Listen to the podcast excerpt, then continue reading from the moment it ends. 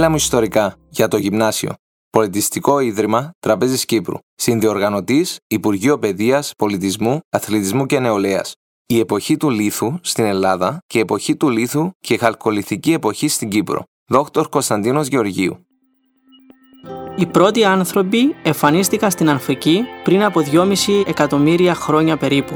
Οι επιστήμονες χρησιμοποιούν λατινικές λέξεις όπως τη λέξη homo που σημαίνει άνθρωπος για να περιγράψουν τα διάφορα στάδια εξέλιξης του ανθρώπου ως προς τη μορφή, την ευφυΐα και τις ικανότητές του. Ο σοφός άνθρωπος, Homo sapiens, είχε εγκέφαλο μεγαλύτερο σε μέγεθος, δηλαδή ήταν πιο έξυπνος από τους ανθρώπους που έζησαν πριν από αυτόν στη γη.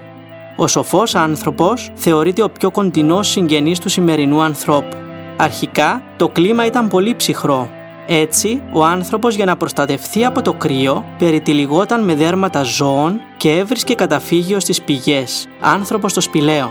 Κατά την παλαιολιθική εποχή, ο λίθος, η πέτρα δηλαδή, αποτελούσε το βασικό υλικό για την κατασκευή αντικειμένων όπως εργαλεία και όπλα για την εξυπηρέτηση των καθημερινών του αναγκών.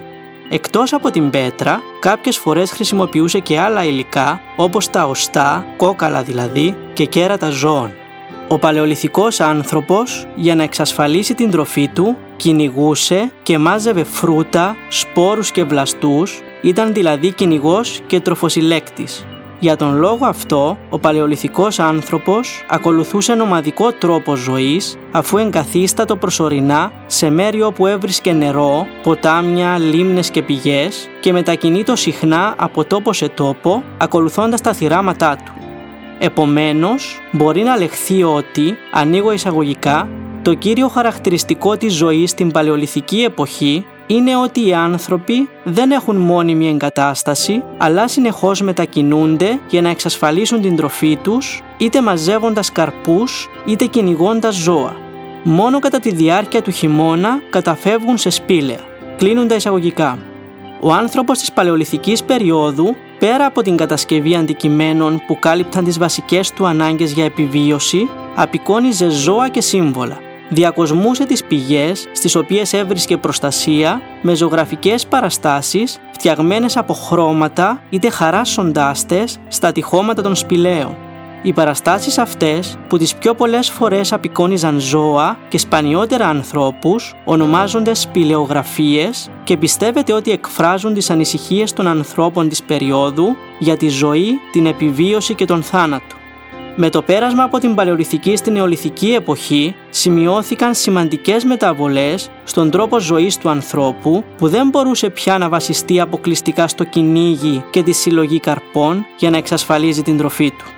Έτσι σιγά σιγά ο νεολιθικός άνθρωπος παράγει ο ίδιος την τροφή του μέσω της απασχόλησής του με τη γεωργία και την κτηνοτροφία, δηλαδή την καλλιέργεια της γης και την εξημέρωση και εκτροφή ζώων όπως τα πρόβατα, οι κατσίκες, τα βόδια και τα γουρούνια. Επομένως, ο άνθρωπος κατά την νεολιθική εποχή από κυνηγό και τροφοσυλλέκτης έγινε γεωργός και κτηνοτρόφος. Επιπλέον, οι απαιτήσεις των διαφόρων γεωργικών ασχολιών τον οδηγούν στην εφεύρεση νέων εργαλείων όπως το αλέτρι για να οργώνει τη γη, το δρεπάνι για να θερίζει και τη μιλόπετρα για να αλέθει τους σπόρους. Επίσης, φτιάχνει κεραμικά σκεύη, δηλαδή σκεύη από ψημένο πυλό, για να αποθηκεύει και να μαγειρεύει το φαγητό του και φοράει ενδύματα που φτιάχνει από το μαλλί των προβάτων που εκτρέφει. Το σημαντικότερο δεδομένο όμως ήταν ότι η ασχολία του ανθρώπου με τη γεωργία και την κτηνοτροφία απαιτούσε μόνιμη εγκατάσταση. Για τον λόγο αυτό, οι νεολιθικοί άνθρωποι εγκατέλειψαν τον νομαδικό τρόπο ζωής και τα σπήλαια και έφτιαξαν μόνιμες κατοικίες.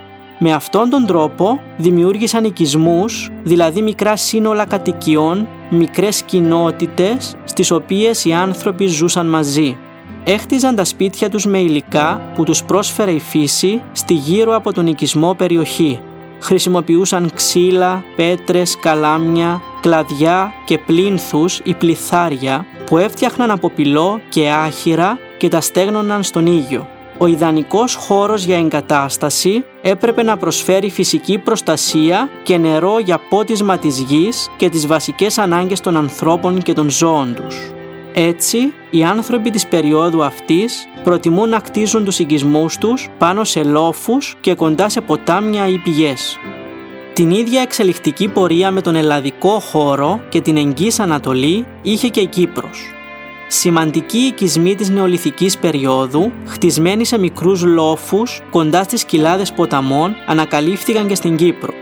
Χαρακτηριστικά παραδείγματα αποτελούν οι οικισμοί της Χειροκητίας κοντά στον ποταμό του Μαρονιού και της Καλαβασού Τέντας κοντά στον ποταμό Βασιλικό στην επαρχία Λάρνακας. Στους δύο αυτούς οικισμούς, τα κυκλικά σπίτια ενός δωματίου ήταν κτισμένα το ένα δίπλα στο άλλο. Στο μέσο του δωματίου υπήρχε η εστία, ένα κεντρικό σημείο όπου άναβαν φωτιά για το μαγείρεμα και τη θέρμανση του εσωτερικού χώρου. Σε κάποια σπίτια, τετράγωνοι ξύλινοι κύονες, οι πεσί, στήριζαν το μεσοπάτωμα ενώ διέθεταν άλλους χώρους που χρησιμεύαν ως αποθήκες και εργαστήρια.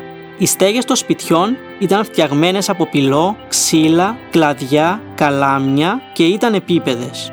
Σε κάποιους άλλους οικισμούς στην Κύπρο παρατηρούνται αλλαγές ως προς το σχήμα και την εσωτερική οργάνωση των σπιτιών. Η μόνιμη εγκατάσταση και το κτίσιμο οικισμών οδήγησαν στη δημιουργία μικρών αλλά καλά οργανωμένων κοινωνιών που τις χαρακτήριζε το έντονο θρησκευτικό συνέστημα. Το γεγονός αυτό επιβεβαιώνεται από τις συνήθειες ταφής των νεκρών κατά την νεολιθική περίοδο στην Κύπρο.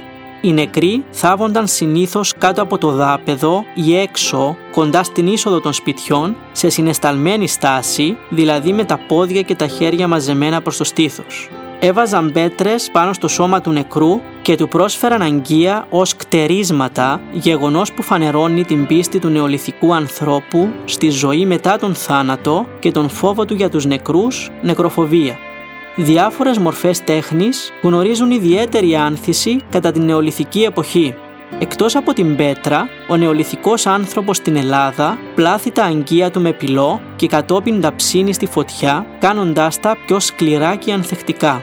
Αρχικά τα αγγεία ήταν πρόχειρα φτιαγμένα και ακόσμητα, ενώ αργότερα έγιναν πιο κομψά και διακοσμούνταν με γραμμές, σπήρες, με άνδρους και τρίγωνα που ζωγραφίζονταν με ζωηρά χρώματα.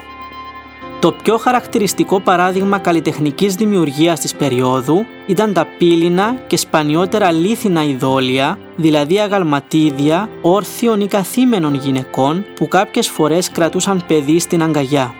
Πιστεύετε ότι τα γυναικεία ειδόλια αναπαριστούν τη Μεγάλη Μητέρα Θεά, τη Θεά της γονιμότητας και τονίζουν τη σημασία της γυναίκας μητέρας για τη συνέχιση της ζωής στη γη.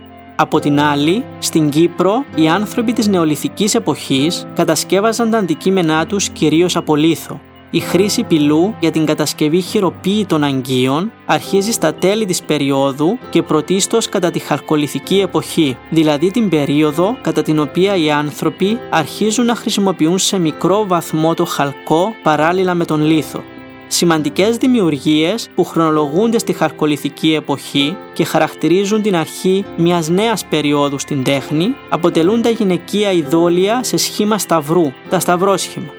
Συνήθως δεν δηλώνονταν τα χαρακτηριστικά του προσώπου και φαίνεται να χρησιμοποιούνταν ως περιδέρεα και σε τελετές. Καταλήγοντας, αξίζει να αναφερθεί ότι κατά την νεολιθική εποχή, ανοίγω εισαγωγικά, σημειώνεται η μεγαλύτερη ανθρώπινη κατάκτηση που διάπλατα άνοιξε το δρόμο στην πρόοδο. Ο άνθρωπος απαλλάσσεται από την αγωνία της πείνας. Αρχίζει να καλλιεργεί τη γη, εξημερώνει μερικά ζώα αποκτά κοπάδια και ζει πια σε συνοικισμούς μαζί με άλλους ανθρώπους. Αγαπάει και δένεται με το κομμάτι της γης που καλλιεργεί. Σπέρνει σιτάρι, κρυθάρι και λινάρι. Αρχίζει να υφαίνει και εξασφαλίζει έτσι τον τίσιμό του. Φτιάχνει καλύβες και αργότερα μικρά σπιτάκια με λίθινα θεμέλια για να κατοικήσει. Κλείνουν τα εισαγωγικά.